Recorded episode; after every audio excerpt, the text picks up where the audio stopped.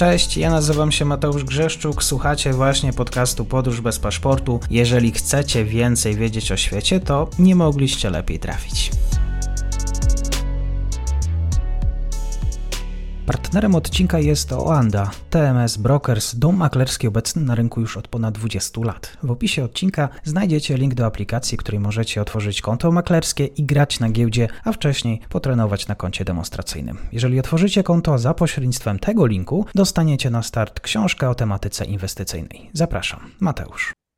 Dzień dobry Państwu, dzień dobry wszystkim słuchaczom. Ze mną jest po raz pierwszy na kanale Paweł Jeżowski. Możecie Państwo obserwować stronę ekonomiarosji.pl. Tam więcej informacji na temat tego, jaka jest twarz rosyjskiego pieniądza i wieści gospodarcze z Rosji. Pawle, dzień dobry, bardzo mi miło. Dzień dobry wszystkim widzom i słuchaczom.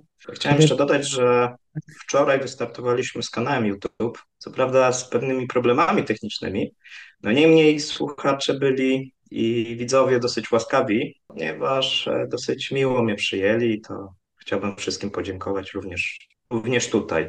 Kanał się nazywa Kremlinka Show, tak łatwo zapamiętać. Nazwę wymyślił kapitan Lisowski, jeżeli chodzi o maskotkę, która tutaj jest maskotką kanału. No więc wszystkich zapraszam, szczególnie w przyszłym tygodniu.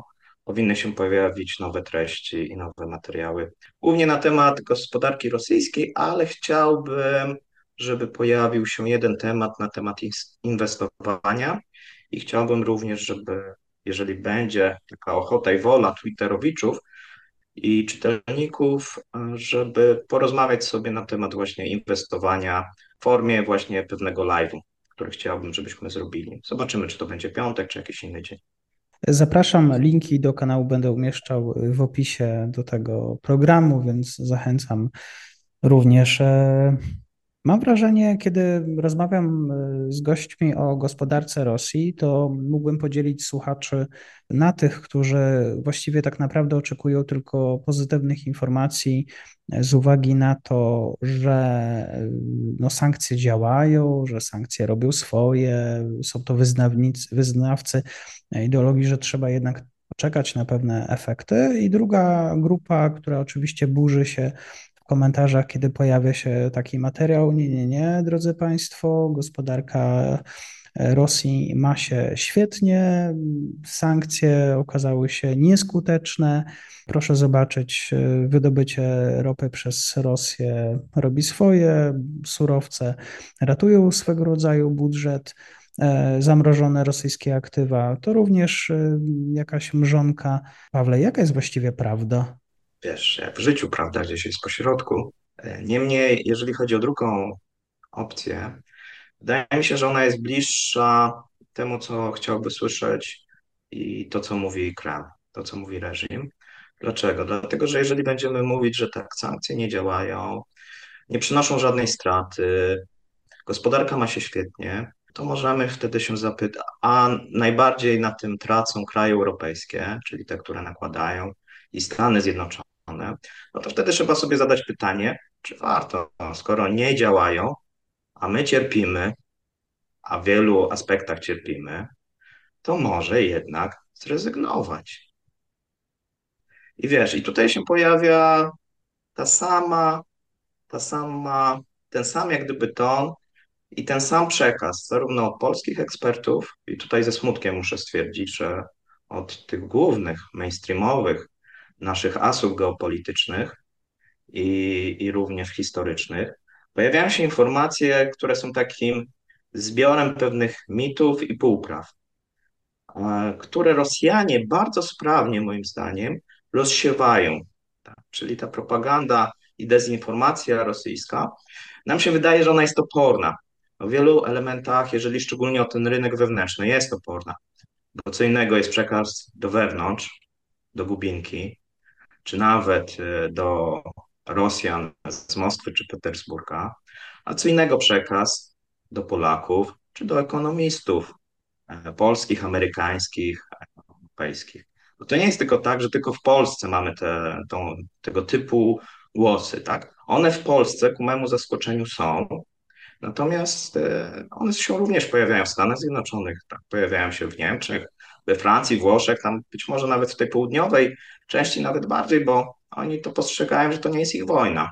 E, To gdzieś się dzieje na granicach mm, Imperium Europejskiego, można tak nazwać, e, pomiędzy dwoma krajami, które dla nich są zupełnie obce, e, często postrzegane jako kraje gdzieś, nie wiem, bliźniacze albo narody, które mówią podobnymi językami, tak? Bo oni nie są w stanie prawdopodobnie rozróżnić, jaki to jest język. Wie, wielu z nich, ale ja tutaj nie chcę też uogólniać, ale chodzi o to, że tak jak dla nas, powiedzmy, kraje afrykańskie, tak, czy tam co się dzieje, jest troszeczkę dalekie, dla nich to, to jest dalekie to, co dzieje się na Ukrainie, to, co dzieje się w Rosji to, co dzieje się z rosyjską gospodarką. I jeżeli oni słyszą, że, że Rosja dzięki ropie, gazie oraz e, fenomenalnemu zarządzaniu, tak, przez tutaj e, na przykład panią prezes Elwirę, jeżeli chodzi o dewizy rosyjskie i kurs rubla, no to słyszą takie informacje, wiesz, że kurs rubla stabilny, PKB spadło, no ale miało spadać kilkadziesiąt procent, tak? E, A spadło kilka procent. I potem słyszą, że IMF czy Bank Światowy mówi o wzroście tego PKB. Potem słyszą, że, oni, że Rosja ma olbrzymie rezerwy i może prowadzić taką wojnę wieloletnią przez, nie wiem, 5-6 lat. No to pytają się, no to po co? No to może jest nie warto, może jednak zróbmy ten krzywy pokój, nakłońmy Ukrainę, wszyscy będą szczęśliwi. No może troszkę Ukraińcy będą mniej szczęśliwi, nie? No ale Rosjanie będą zadowoleni, my w sumie też. No jakoś się to ułoży, nie? Ludzie przestaną ginąć. Więc y, to jest bardzo, moim zdaniem, szkodliwa propaganda, e, jeżeli chodzi o, i skuteczna, tak, jeżeli chodzi o Rosję. Mhm. A więc jeżeli się mnie pytasz, jak jest, to w dwóch słowach nie mogę ci odpowiedzieć, jak jest, bo w wielu elementach jest tak, że Rosja cały czas się stacza, w wielu elementach nadal trwa, jeżeli chodzi o wojnę gospodarczą. Bo też trzeba sobie powiedzieć, że to nie jest tak, że e, tutaj mamy sytuację tego typu, że to jest e, tylko wojna pomiędzy Ukrainą a Rosją, świat zachodni stoi i przypatruje się. Pewne kraje przypatrują się, natomiast pewne kraje, szczególnie anglosaskie, i w tym na przykład Polska, Bałtyki, bardzo mocno uczestniczą w pomaganiu, jak i również, jak i również e, w sankcjach ekonomicznych. Tak? Jeżeli spojrzymy sobie na różnego rodzaju sankcje, które były nakładane i kto był liderem tych sankcji, no to widzimy, że Polska tutaj się wysuwa na pierwsze miejsce. I teraz pewnie zapytasz się właśnie o te sankcje i zapytasz się, jak właśnie jest z tą gospodarką. E, Tak jak powiedziałem, jest troszeczkę po środku, ale bardziej jest po tej stronie, że ta gospodarka mniej więcej od czerwca zaczyna tonąć. Mhm. To jest taki powolny proces, który nabrał pewnego przyspieszenia, jeżeli chodzi o grudzień, a było to związane z nałożeniem pułapu cenowego i embarga na ropę naftową. E, Pułapu i embarga, którą Amerykanie proponowali już w połowie roku, w czerwcu, natomiast Europejczycy wtedy się nie chcieli zgodzić. Tutaj głównym przeciwnikiem, o tym się nie pamięta, ale warto przypominać, był kanclerz Scholz. E, Niemcy mówili, że embargo może tak, ale pułap cenowy na pewno nie, bo pułap cenowy zaszkodzi wszystkim. Okazało się dokładnie odwrotnie. To znaczy, pułap cenowy ma większy sens i bardziej szkodzi Rosji niż embargo i obniża, obniża e, zyski przede wszystkim budżetu rosyjskiego, przy czym kraje europejskie i kraje G7 tak mocno nie cierpią. Tak jak zresztą inne kraje, powiedzmy też azjatyckie. Ja, A więc jeżeli miałbym Ci odpowiadać, to odpowiem Ci, gospodarka chyli, chyli się upadkowi. Te elementy związane na przykład z mocnym PKB, to są pewne mity i to możemy sobie za moment opowiedzieć, dlaczego, to wielokrotnie mówiłem. Jeżeli chodzi o silnego rubla, również, też, też mogę powiedzieć, dlaczego to jest na ten moment nie było to dobre w 2022 roku. Rosja będzie musiała odejść od silnego rubla w tym roku. Rosjanie chcieli mieć petro-rubla, taką, wiesz, rentę menniczą, czyli wydawa- wydając swojego rubla, chcieli jeszcze dodatkowo zarabiać, coś, co mają Stany Zjednoczone na przykład. Takim się zamarzyło. To jest, powiem ci, jeżeli chodzi o ekonomię, tak, tak samo wielka utopia, jak podbijanie tej Ukrainy przez Rosjan. Mhm. Tak. Przejrzałem właściwie e, media rosyjskie, co mówią e, zależni i niezależni eksperci pod koniec, znaczy na początku tego roku też i w ostatnich tygodniach na temat stanu rosyjskiej gospodarki. E, pod koniec e, ubiegłego roku dochody ludności miały spadać. Rosstat tak miał informować. Mm, Mhm. Spadek wyniósł zaledwie 1%, e, ale tak naprawdę nie, sami Rosjanie nie bardzo wierzą w te szacunki. Niezależni eksperci jakby nie, nie wierzą w. Rostat też nie wierzy. Jeszcze raz, proszę. Rostat też nie wierzy, dlatego że podawał jeszcze trzy miesiące 7-8%, tak, i to były dane Tak, Rostatu. I tak, nagle cudownie się to zamieniło. Nie pierwszy raz zresztą w zeszłym roku, jeżeli chodzi o tak. Rostat, e, na 1%. Tak, i, i okazuje się, że kiedy padło takie pytanie, jak żyją Rosjanie, to Rosjanie żyją zdecydowanie gorzej niż 8 lat temu. Biorąc pod uwagę jeszcze ten, ten grudniowy pułap na rosyjską ropę, pułap cenowy, no to, to już teraz ma się odbijać negatywnie na dochodach budżetowych Rosji. I tutaj ten, ten cytując ekspertów, a to pogłębia problem ubóstwa w kraju, zwiększa ryzyko napięć społecznych. Myślę, że i to jest wyjście, punkt wyjścia do następnego pytania, bo myśląc o gospodarce Rosji, to jedno, ale drugie tak naprawdę, jak żyją obywatele rosyjscy, na ile oni mają tych pieniędzy w portfelu. Tak, to znaczy trzeba, wiesz co, spojrzeć, ja teraz przygotowuję wieści z Rosji, taki cotygodniowy cykl, który jest wydawany. Tam z jednych punktów będzie na temat właśnie drożyzny, która, mm, z którą my mamy do czynienia, takie jeżeli chodzi o Europę, jeżeli chodzi o Polskę. Natomiast ona się rozlała również na Rosję. Rosja w zeszłym roku e, podawała, że ma różnie tam 11,7, 11,9, tak, 11,5, w zależności które badania, ale powiedzmy to się, ta oficjalna inflacja mniej więcej tak się kształtowała. Jeżeli chodzi o, wiesz, o oficjalną inflację, tą odczuwalną, no to oczywiście Rosjanie odczuwają wyżej. Natomiast trzeba sobie zadać pytanie, czy ta oficjalna inflacja w jaki sposób jest budowana, dlatego że Rostat w zeszłym roku, jeżeli chodzi o koszyk inflacyjny, zmieniał go sześć razy. Tak? A więc odpowiednio dobierał pewne produkty reprezentatywne do tego koszyka i w zależności jak to mu wychodziło, to jest jedna rzecz. Druga rzecz, jeżeli chodzi o oficjalną inflację, to trzeba sobie też powiedzieć, że nie uwzględnia produktów z importu równoległego. A trzecią rzecz, jeżeli ktoś chce sprawdzić, jak się zmieniły ceny produktów, to może to zrobić na dowolnym rosyjskim portalu spożywczym, na przykład Pricing Day czy jakimś innym.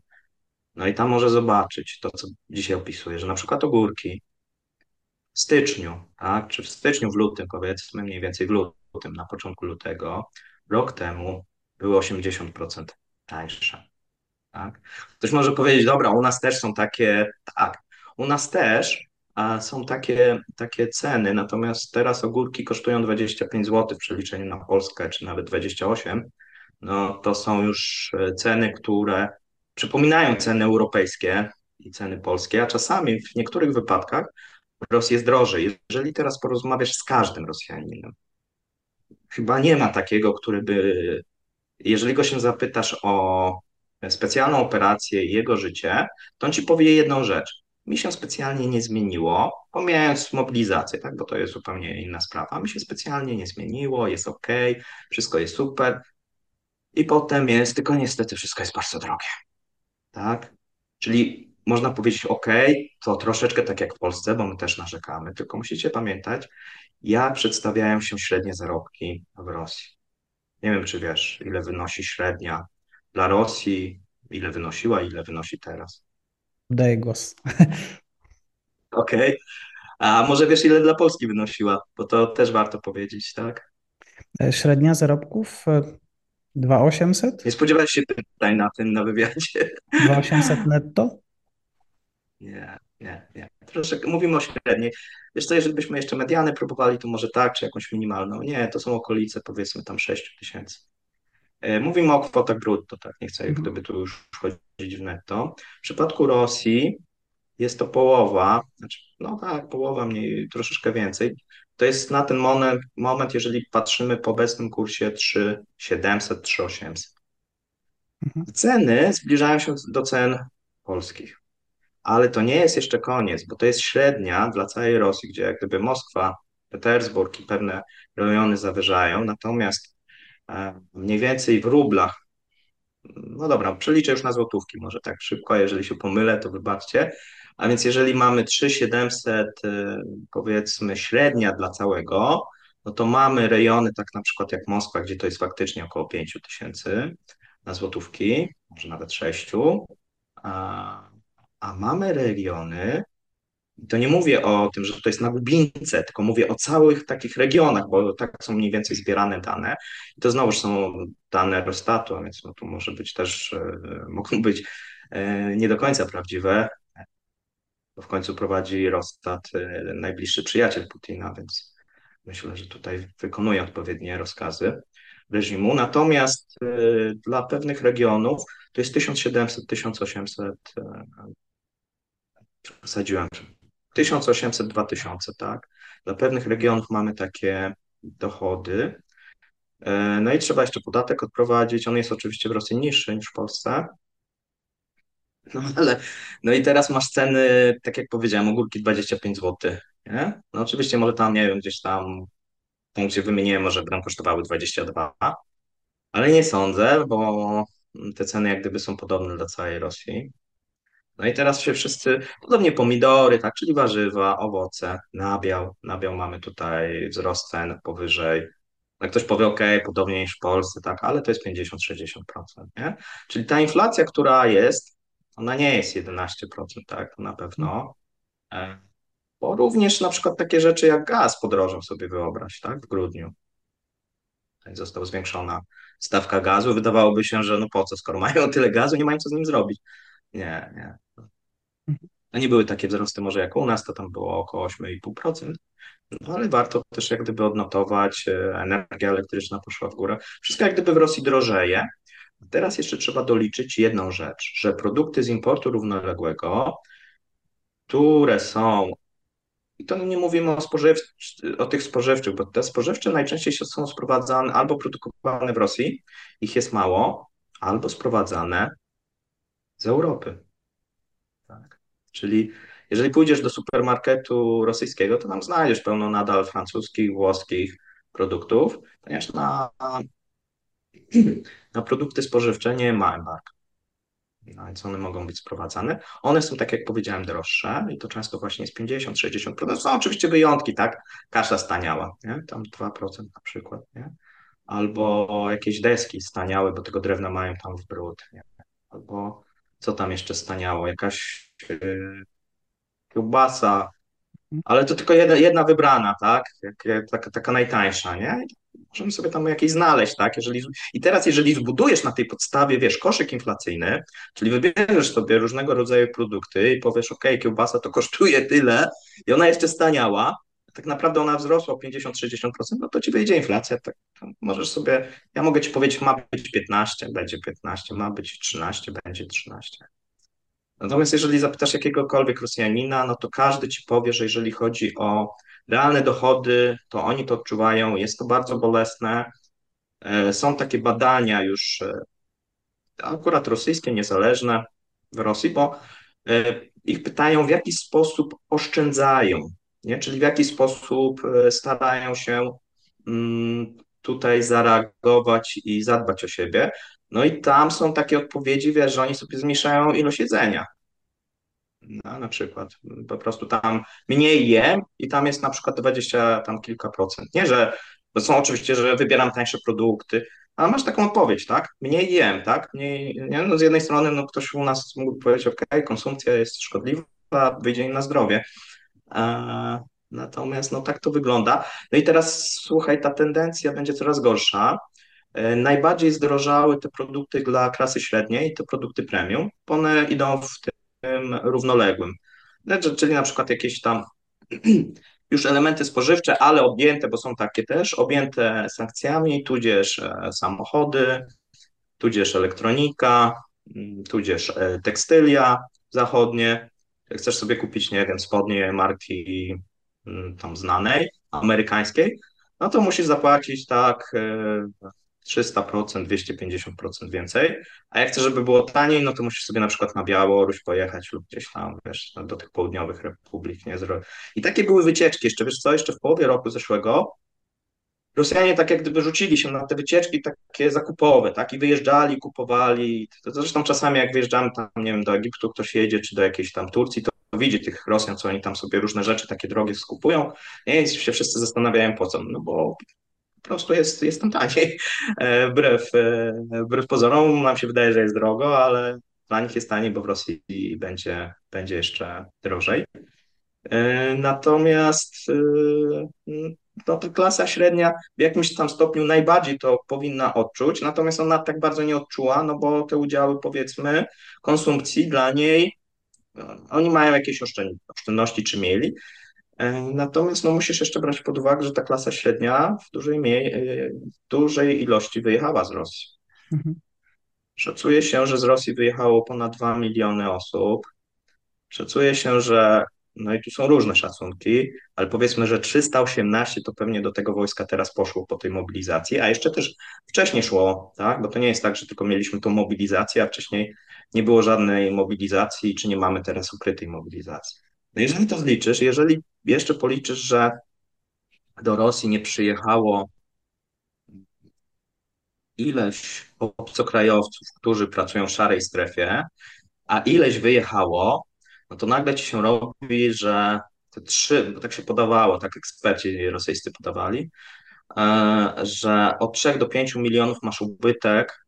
No są, wiesz, na przykład ci, co się też ukrywają przed tą mobilizacją albo coś przeskrobali, jednak nie, nie, nie mogą się pojawić w zakładzie pracy, a więc od 3 do 5 milionów ubytek. I taki mniej więcej ubytek gdzieś tam się potwierdza w badaniach, które znowuż były robione przez niezależne, niezależne portale. Tam była taka próbka bodajże dwa tygodnie temu, dwa, trzy tygodnie temu dla dużych i średnich przedsiębiorstw. No i tam wychodziło, że odpływ z tych przedsiębiorstw to jest tam ponad 2 miliony pracowników.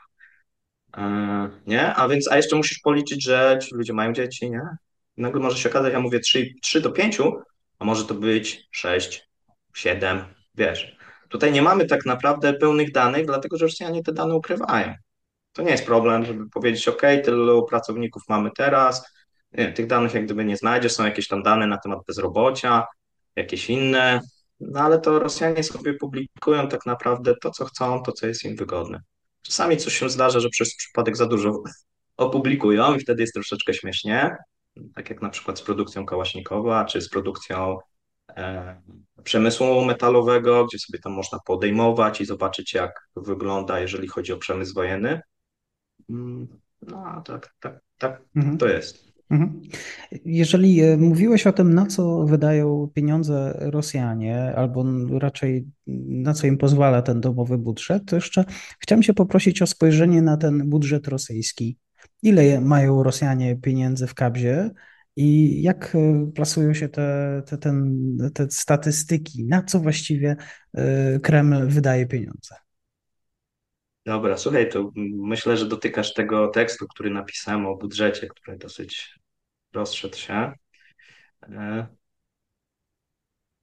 to wygląda tak, że Rosjanie mieli takie, yy, takie dwie poduszki przed, znaczy trzy, może zacznijmy od, od mhm. trzech, że mieli tak naprawdę.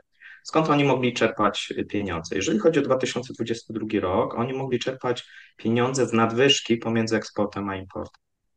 Ta nadwyżka w zeszłym roku była rekordowa, to ona doszła, w którymś momencie dochodziła do 200 miliardów dolarów. No, olbrzymie pieniądze wydaje się.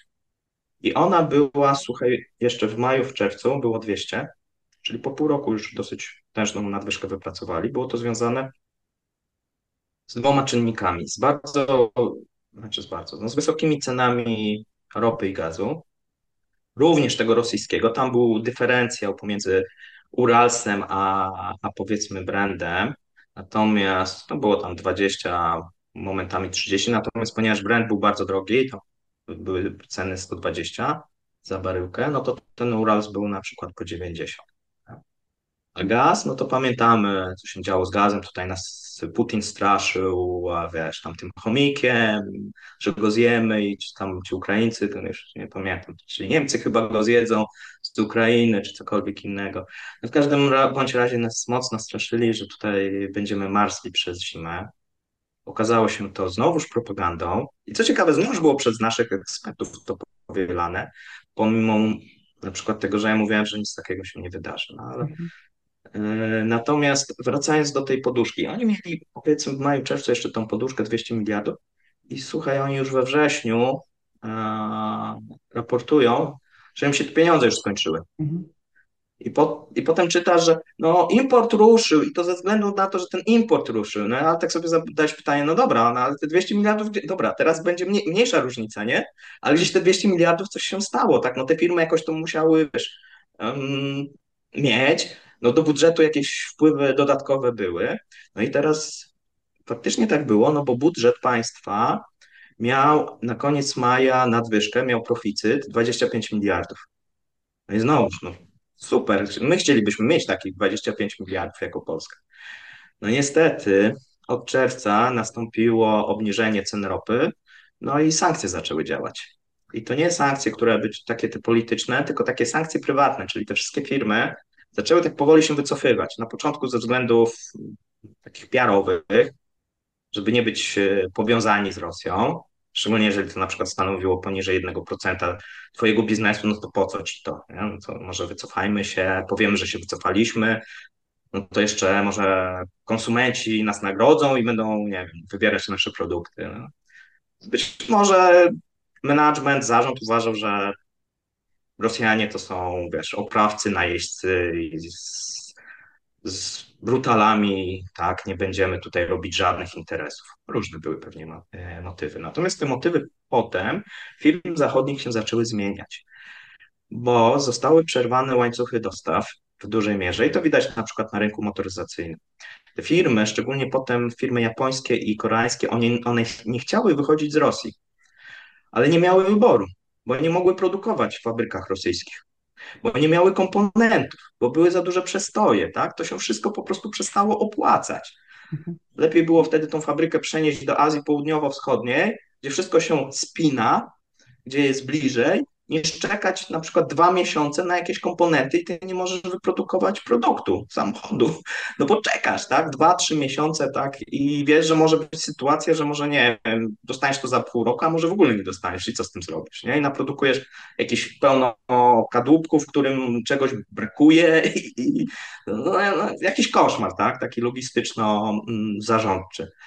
I oni zaczęli się wycofywać. I teraz, jeżeli chodzi o firmy zachodnie, to te firmy zachodnie wypracowywały, to moje nieulubione słowo, ale muszę go powiedzieć, 40% PKB rosyjskiego.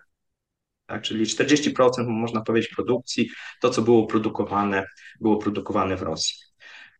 E, jaki był tego efekt? No efekt był taki, że część firm zaczęło się wycofywać, e, w Rosji zaczęło wszystko spadać. Jeżeli chodzi o produkcję, o czym sobie jeszcze powiemy, czyli na przykład produkcja AGD na koniec roku minus 40%. Jaki był efekt dla budżetu państwa? No z tych plus 25 zrobiło się minus tam 42, czy tam minus 45, w zależności znowu, kto podaje. Na koniec roku, e, czyli można powiedzieć, że oni tam e, tak z 60 e, powiedzmy dostali, nie? Ale jeżeli by to znowu wziąć razy dwa, no bo dopiero od pół, pół roku, no to tak naprawdę jakby to wziąć od czerwca do czerwca przy tych samych warunkach, to można okazać, że tam minus 120 rocznie, jakby to liczyć, tak? E, I w styczniu okazało się, że mają dziurę 25 miliardów. Czyli ze samego stycznia, wcześniej mieli tą dziurę, nie? Za styczeń dane minus 25 miliardów. Czyli tyle, co w maju byli na plusie po kilku miesiącach e, tej dobrej pasy, no to przez jeden miesiąc to, to, to mieli taki, taki deficyt. No i teraz wszyscy mówią, ok, problemu, Rosjanie mówią, no problem. My mamy przecież rezerwy walutowe, my mamy Narodowy Fundusz Dobrobytu. No i teraz co słyszymy od polskich ekspertów? Polskich ekspertów słyszymy to samo. Rosji, od amerykańskich też zresztą. E, Rosję stać na wojnę materiałową, co jest jak gdyby też takim kolejnym mitem. I ona może wygodnym bardzo dla Rosjan, żeby Zachód w to wierzył. No bo jeżeli będzie wierzył, no to jest bez sensu, jest pięć lat z tymi Rosjanami się, tak? Im pokój, no po co mamy, tak? Ich stać, nie? Pięć lat. No niestety wygląda na to, że tak nie do końca mm, jest to proste, dlatego że oni mają poduszkę tą finansową, którą tak naprawdę mieli, bo mieli w tym momencie przed wojną 643 miliardy dolarów w przeliczeniu tak wszystkie te aktywy. Potem im to zaczęło spadać i powiedzmy tam w kwietniu, w maju mieli 580, bo musieli ratować tego rubla i musieli wydać. No ale potem taki psikus nastąpił w międzyczasie, że Amerykanie powiedzieli, że im te rezerwy w tych dolarach, euro i no w euro akurat tylko częściowo, nie, powiedzmy, ale e, w innych walutach, no jednak zamrażają. No i to ktoś się zapyta, no ale jak to możliwe? Putin się tak pytał, jak to jest możliwe, że oni nam zabrali te pieniądze? No musimy pamiętać, że rezerwy walutowe, w odróżnieniu od złota, a znaczy złoto też czasami może być, są trzymane poza granicami państwa. To znowuż chodzi o pewną taką dywersyfikację, pewne bezpieczeństwo. Natomiast no, nie obejmuje to takich case'ów, takich, takich przypadków, że ktoś ci te pieniądze po prostu ukradnie, czy zabierze. No, Rosjanie mówią, że im ukradli. Amerykanie, tak? Amerykanie mówią, że tylko zamrozili, ale trzeba skonfiskować, bo, no, bo Rosjanie to są bandyci. Zobaczymy, jak to wyjdzie. Ostatnio troszeczkę nie można się doszukać tych pieniędzy i ich ilości, ale to zostawmy już może jako takie teorie spiskowe, że ktoś nimi obraca. E, no niemniej okazało się, że, że Rosjanie zostali pozbawieni, oprócz złota, które sobie trzymają w kraju, zostali pozbawieni tych rezerw, no i zostały im tylko rezerwy, które są głównie trzymane w Narodowym Funduszu Dobrobytu. E, idąc do tego Narodowego Funduszu Dobrobytu, to jest to fundusz, który miał być przeznaczony dla e, systemu emerytalnego. Taki był zamysł, wiesz, na ropie, gazie nadwyżki zarabiamy i sobie tam odkładamy. No i potem ci emeryci będą żyli jak pączki w maśle, czy w miodzie, czy w czekoladzie. Okazało się, że chyba nie, bo rząd zaczął coraz chętniej sięgać do tego funduszu i ten fundusz zaczął się kurczyć. On jeszcze znowu przed wojną, to było tam po rozpoczęciu, y, mówię wojny, inwazji tej lutowej, było to około 180 miliardów. No i zaczęło się to kurczyć. Do 155 na koniec tego roku. No ale tu znowu się pojawia ale. Bo ciągle wiesz, jak rozmawiamy o, o Rosji, to trzeba mówić o detalach. Tak, z jednej strony mamy 155 miliardów, przeliczam na dolary, bo tu łatwiej. Powinien podawać poprawnie ruble, no to w zależności którego dnia bierzemy, no to może ktoś mi powiedzieć, OK, ale teraz to jest tam, nie wiem, 5 miliardów inaczej. Ja na przykład z innego dnia wziąłem sobie przelicznik. Ale to jest 155 miliardów tylko. Znowuż jest pewien detal, że mamy część stałą, tak zwaną, i część płynną. No i teraz się zapytasz pewnie, co to jest ta część stała. Proszę bardzo. Część stała to są najczęściej obligacje i akcje, na przykład pakiet kontrolny banku Sperbank, największego rosyjskiego banku. Czyli Rosjanie mają akcje i obligacje swoich podmiotów. No i jeżeli jest pokój, to jest świetna inwestycja, bo te, najczęściej te, te instytucje, te, te korporacje mm, rosną. Rosną ich kursy, wypłacają dywidendę. Super sprawa. Natomiast no, problem pojawia się, kiedy prowadzimy wojnę, bo zaczyna to troszeczkę nam ciążyć. Szczególnie kiedy okazuje się, że troszeczkę mir, mir wiesz, szczególnie jeżeli okazuje się, że te instytucje nie do końca sobie dobrze radzą, a nie do końca sobie też dobrze radzą yy, z winy rządu. Ponieważ rząd chce cały czas dodatkowe przychody, dodatkowe podatki, na przykład tak jak na Gazprom nakładał, czy firmy naftowe, no to trudno, żeby miały dobre wyniki i wypłacały wysoką dywidendę, no bo nie będą miały z czego, tylko będą jechały na stracie. No i tak, więc jest ta część stała, którą no, trudno sobie teraz też wyobrazić, że no, masz ten pakiet kontrolny tego Sberbanku, no i chcesz go spieniężyć. Komu go sprzedasz? Rządowi chińskiemu, podmiotom chińskim? Zresztą, czy ktoś kupi, jak ty prowadzisz wojnę, kupiłbyś bank, największy bank rosyjski? No to jest wyrzucenie pieniędzy, bo nie sądzę, żeby Rosjanie dopuścili, żebyś miał faktyczną kontrolę i zarząd nad tym bankiem. E, a więc to są w tym momencie około 65 miliardów dolarów, z którymi nic nie można zrobić. One są. One są na papierze i, i są, i tyle.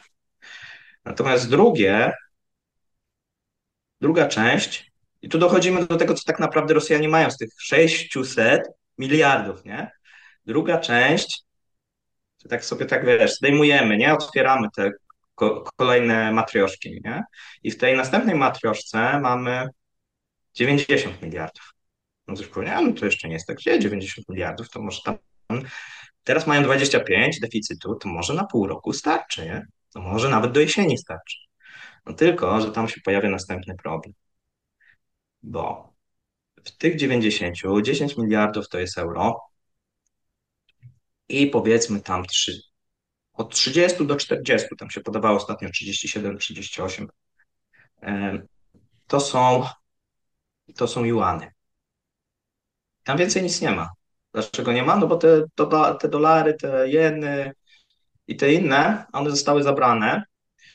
Jeszcze Rosjanie sobie tam wymyślili w którymś momencie coś takiego ostatnio, że ponieważ te, te sumy były często mm, one były jak gdyby na tych zachodnich kontach, one zostały zamrożone, te waluty. Oni sobie ostatnio e, wymyślili, żeby, bank centralny, czyli bank centralny, żeby wypłacił rządowi równowartość. Nie? Taki, taki pusty pieniądz, nie? No i wypłacił. Wypłacił około 3, 3 e, bilionów, 3 e, bilionów do, tych rubli akurat no bo tu mówimy o rublach. Nie chcę mówić, że to jest ileś dolarów, bo to nie jest moim zdaniem.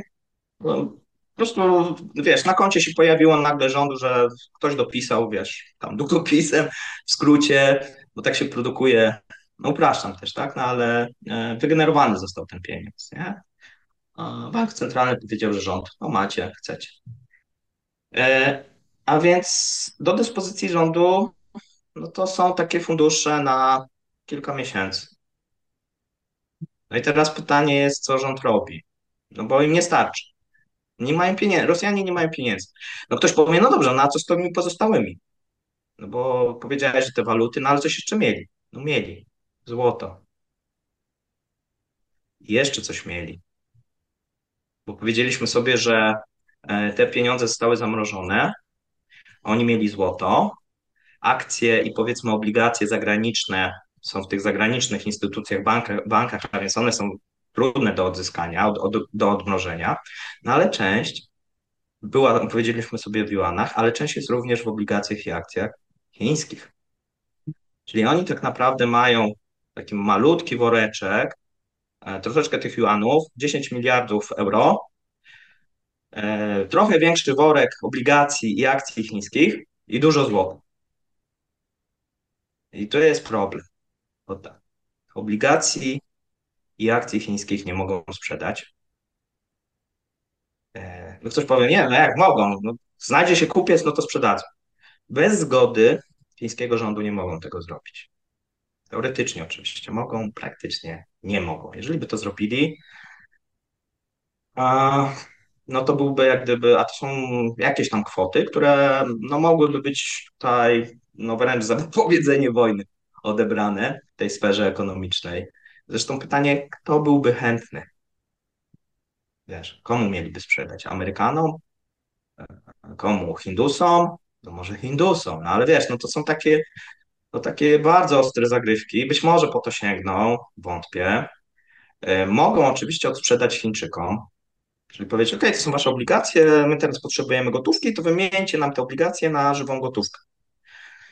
E, natomiast to się nie wydarzyło, a więc wygląda na to, że Chińczycy nie chcą pomagać Rosji. E, takiej, ja zaraz powiem, dlaczego nie chcą. To jest, bo że nie chcą, no to widzimy, ale pytanie jest dlaczego.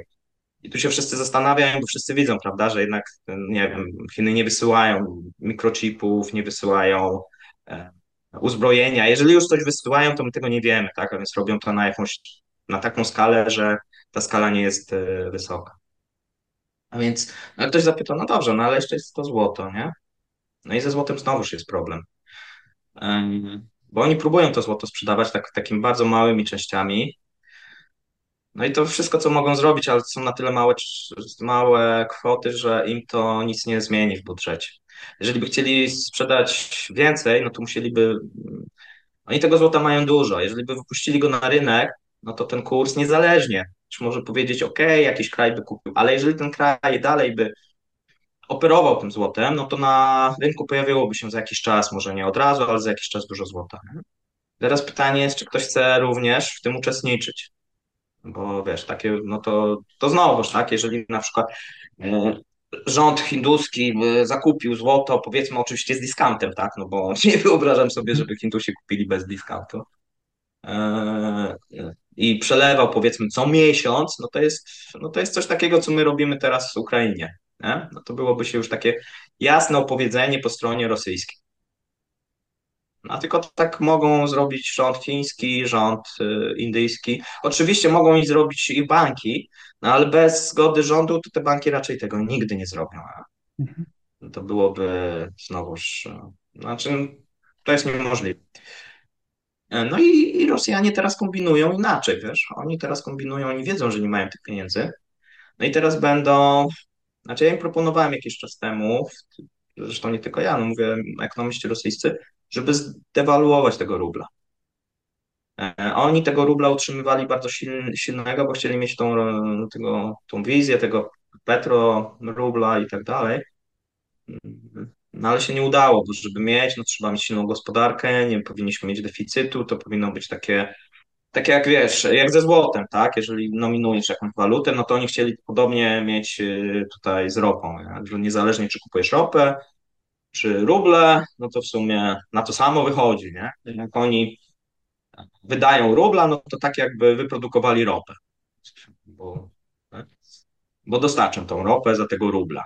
No to tak chcieli to usztywnić. Pomysł fajny, nierealny i to wielu ekonomistów o tym mówiło. No i teraz będą, dopiero teraz prawdopodobnie w grudniu zaczęli dewaluować tego rubla, tak bardzo powoli, albo inaczej, przestali przeszkadzać mocno. Tylko, że w grudniu, jak przestali przeszkadzać mocno, to on troszeczkę, on się minimalnie zaczął wymykać z tą kontroli. Dlaczego? Dlatego, że zwykli Rosjanie poszli do banków i zaczęli wyciągać sobie te dewizy. Bo się przestraszyli, że to zaraz, wiesz, że w telewizji kłamią, nie? Wbrew pozorom i że, no, że ten dolar i euro to polecą, tak? Ten, ten, ten rubel się jakoś dramatycznie osłabił. I, I bank centralny musiał interweniować. On tam interweniował, się śmiałem kilkakrotnie Czasami było tak, że oni troszeczkę zespali i potem musieli korygować ten kurs i go tam zbijać i tak dalej. No i teraz sytuację mamy znowuż podobną. E, rubel i rubel się osłabia, euro, dolar rośnie. Dlaczego? No dlatego, że mamy tą kolejną fazę sankcji. Wtedy w grudniu to było związane z tym, że ta ropa, ten pułap cenowy wchodził. Teraz wchodzi na produkty, no a mamy ten deficyt, nie? No jak mamy ten deficyt, e, no to no to ci eksporterzy no już trochę wiedzą, czują, co się święci, no chcieliby podbijać ten kurs, również te banki i oni to robią. No to nie jest też tak, że tam mamy jakiś wielki wolny rynek, e, ale to by było korzystne dla eksporterów. Tylko, że Rosjanie, a przede wszystkim Putin, z tego co, co się mówi, on się boi, bo na jesieni, na przykład już we wrześniu, przychodził e, wcześniej, w lipcu, przychodził minister rolnictwa nie? i mówił, że osłabmy tego rubla, bo nam się nie opłaca eksportować tej pszenicy. To mówił, nie, nie możemy tego zrobić. Nie? Jakieś tam, ja ufam tutaj bankowi centralnemu i tak dalej. Stąd był taki, wiesz, też taki hejt na, na prezes banku centralnego. Ten, ona nie jest lubiana. Ona jest bardziej u nas poważana, powiedzmy wśród, y, wśród Rosjan i rządu rosyjskiego, no to jest taka twardogłowa, można powiedzieć. Ma to plusy dla gospodarki, natomiast no, to powoduje tak, że być może, być może mm, mogą być zapaści w pewnych sektorach. No i, i w każdym bądź razie teraz zaczęli osłabiać tego rubla.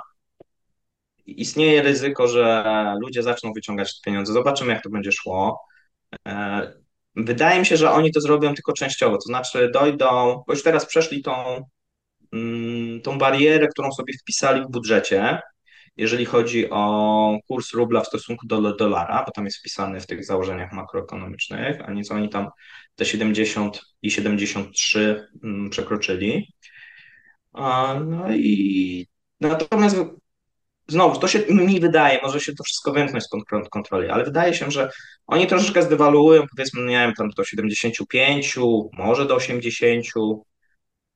I to poprawi trochę tą sytuację tych eksporterów. Yy, narzucą eksporterom nowy podatek, szczególnie tym naftowym. Znaczy oni nie zmienią podatku, ale wyliczenie tego z podatku zmienią. W skrócie, żeby teraz nie przedłużać tej, tej rozmowy, oni doliczą do podatku fracht czyli frakt, czyli ten transport morski, czyli producenci będą musieli jeszcze zapłacić podatek od transportu morskiego. Bo do tej pory był, podatek był odprowadzany od ceny w Rosji przed wysyłką, powiedzmy do Indii czy do Chin, a teraz e, rząd sobie wymyślił, to teraz spróbujemy zrobić tak, że po wysyłce od tej kwoty naliczymy wam podatek, nie? No to jak tak naliczą, no to się podatki zwiększą, nie? No to, to się do, do, dojdzie ten frak. I tam powiedzmy kilka, kilka dolarów y, za, zawsze będzie dodatkowo. I to jest drugi strumień y, gdzieś, czyli podniesienie podatków. Trzeci strumień, następny, czyli będą po kawałku próbowali, gdzie mogą coś wyrwać. Następny strumień to będzie dług będzie dług wewnętrzny, bo na zewnętrzny nie ma szans. Czyli to, co zrobili w listopadzie, wypuszczą aplikacje wojenne, ja je nazywam. Oni nazywają rządowymi. E, no i teraz jest pytanie, kto te obligacje wykupi. Banki głównie i duże instytucje i korporacje. Czyli te, które potrzebują teraz pieniędzy, bo są w swojej sytuacji, będą zmuszone do zakupu obligacji e, skarbowych. I jest jeszcze następny, ostatni pomysł, żeby duże korporacje, a szczególnie oligarchów, no ale to korporacje, bo to nie, jakby nie mają tych prywatnych oligarchów, mm, opodatkować e, podatkiem mm, takim, jak oni to nazywają, e, że sam zgłaszasz się, takim dobrowolnym, taką dobrowolną składką, że wszyscy się zrzucą i, i dadzą budżetowi 25 miliardów. Ten pomysł podobno wyszedł gdzieś z, z, ust samego Putina. Jest też taka plotka, na którymś on spotkaniu powiedział, że to nie, nie może być tak, że nikt się nie dorzuca, oni muszą się dorzucić jeszcze z własnej woli. No i tak zostało im to przekazane. Natomiast oni się buntują. Oni powiedzą, powiedzieli, że w obligacjach to może jeszcze to zrobią, bo przynajmniej coś dostaną, wiesz, za to. No, może to nie będzie dużo warte, no ale przynajmniej jakąś część majątku państwowego, wspólnego, no a jak mają tak dobrowolnie, to oni nie chcą. I chyba nie wiem, co będzie. Trudno mi stwierdzić. Więc z każdego będą, wiesz co, no, będą wyrywać. E, jaki efekt tego będzie? To jest najciekawsze. Efekt będzie taki, że będzie dosyć dużo pieniądza, rubla na rynku, a niewystarczająco dużo towarów. Czyli mamy dużo pieniądza na rynku, mamy mało towarów, bo jest mało tych towarów zachodnich i mamy mało towarów produkujemy, no to jeżeli mamy dużo pieniędzy i mało towarów, no to, no to wiemy, co się wtedy dzieje, tak? Mamy najczęściej hiperinflację lub braki. Czyli albo ten taki scenariusz, powiedzmy, stanu wojennego w Polsce, masz tylko ocet, docelowo, jakieś kartki, jakieś inne, albo scenariusz wenezuelski, czyli idziemy w hiperinflację, tak puszczamy tego rubla, nikt nie chce tego rubla, on parzy i cały czas wszystko rośnie. I jeżeli te tendencje, no tak to będzie wyglądać, nic się nie zmieni, to oczywiście się coś nagle może wydarzyć. Może nastąpić pokój, Rosjanie mogą się sami wycofać z Ukrainy, Chiny mogą stwierdzić, że jednak e, pomogą, chociaż on, wszystko wskazuje, że oni chcą się układać z nowym rządem, już rosyjskim. Oni tak sobie gdzieś tam nakreślili. A dlaczego? Dlatego, że wyobraź, Chińczycy obecnie jeszcze wbijają Rosjanom nóż w plec. Żądają od nich przepłat. Czyli jeżeli coś Rosjanie zamawiają, no to wcześniej mieli taki normalny kredyt kupiecki. I każdy, kto prowadzi firmę, to wie, że ten kredyt kupiecki jest dosyć fajną sprawą, jest normą. A więc najpierw dostajesz towar, albo możesz jakąś tam zaliczkę dać, ewentualnie, a na końcu płacisz i się rozliczasz. To teraz jest tak, że Chińczycy żądają przedpłaty i Rosjanie jeszcze muszą długo czekać na ten towar. Czyli ty w ciemno musisz najpierw wyłożyć pieniądze i na przykład za pół roku dostaniesz towar. A nikt ci tych pieniędzy nie oprocentuje. Czyli ty dofinansowujesz firmy chińskie, tak? No, znaczy nic nie, jest, nie ma takiego obowiązku. A więc nie wygląda to za specjalnie ciekawie. Co nie oznacza, co nie oznacza, że to nastąpi w przeciągu miesiąca czy dwóch. Pewne elementy nastąpią. Natomiast no, dzięki różnego rodzaju, wiesz, oni będą sobie tak robić takie pożyczki. Na przykład można sobie powiedzieć, że, że mogą zrobić coś takiego, że ktoś kupi złoto, na przykład jakiś Sperbank kupi rządowe złoto, wypłaci, wyprodukuje, wytworzy się pieniądze, ale to złoto nie opuści nigdy Rosji. Czyli my sobie tak na papierze sprzedamy to złoto, ale tak naprawdę to tylko sprzedamy, a potem tam Sperbank sprzeda z powrotem banku, bankowi centralnemu, na przykład za, nie wiem, za niższą cenę i tak się możemy bawić. No, chodzi o to taki bardziej wyrafinowany sposób uruchomienia drukarki, tak? Drukowania pieniędzy. Pawle, ostatni wątek. Jak już powiedziałeś o Sberbanku, e, German Gref, szef tego banku, e, miał powiedzieć, mamy niewystarczający poziom konkurencji, nie ma wystarczającej liczby branż, które są właśnie w tych warunkach globalnej konkurencji, a co za tym idzie, mamy niski popyt na innowacje. Tak właściwie ostatnio szef tego banku narzekał rosyjskiej prasie.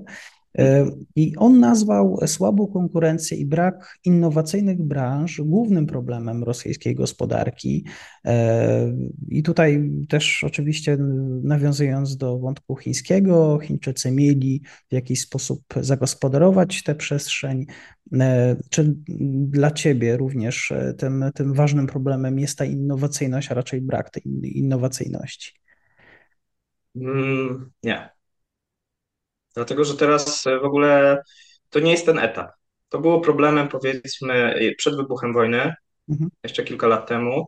I tutaj było podobne zdanie wielu ekonomistów, wielu, wielu tak, nie tylko Grafa, ale też na przykład Kudrina, dokładnie, który teraz siedzi w Yandexie, tak, który był szefem tej, tego rosyjskiego NIK-u, Izby Rozrachunkowej. Oni mówili tym samym głosem. Ode, odejdźmy w końcu od ropy, przejdźmy na gospodarkę innowacyjną, a nie łowiectwo i zbieractwo, tak? Co my w tym momencie stosujemy. Bo za moment ten świat, no, będziemy jakimś skansenem.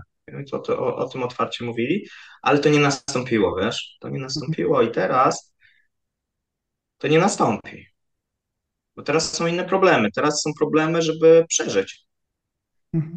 Żeby za wszelką cenę próbować urwać kolejny miesiąc z tej wojny ekonomicznej, licząc, że się wydarzy cud licząc, że w Stanach Zjednoczonych, może w przyszłym roku, może dotrwamy do przyszłego roku jakoś, przyjdą republikanie i powiedzą, nudna ta wojna, kończmy.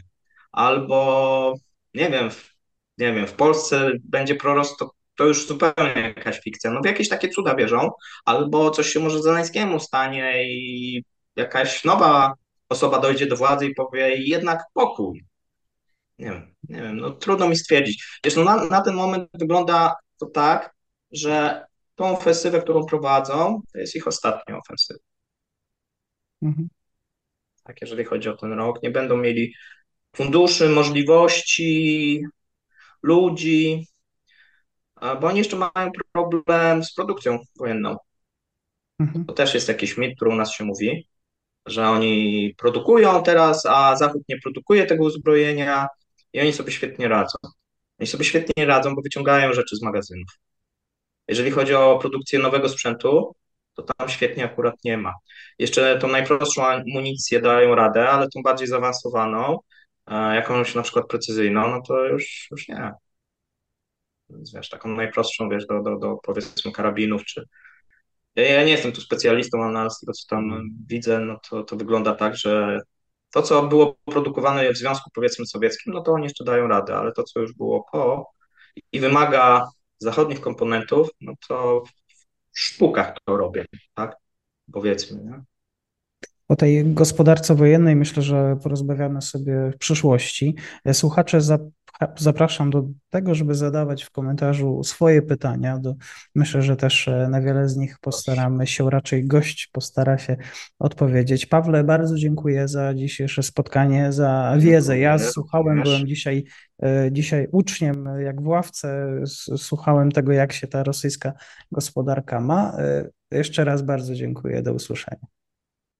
Było bardzo miło. Dziękuję słuchaczom i widzom. I to już koniec na dzisiaj. Zapraszam na profil podcastu Podróż bez paszportu na Facebooku, Instagramie i Twitterze. Zachęcam też do wsparcia mojej pracy na serwisie Patronite oraz Buy Coffee. Do usłyszenia.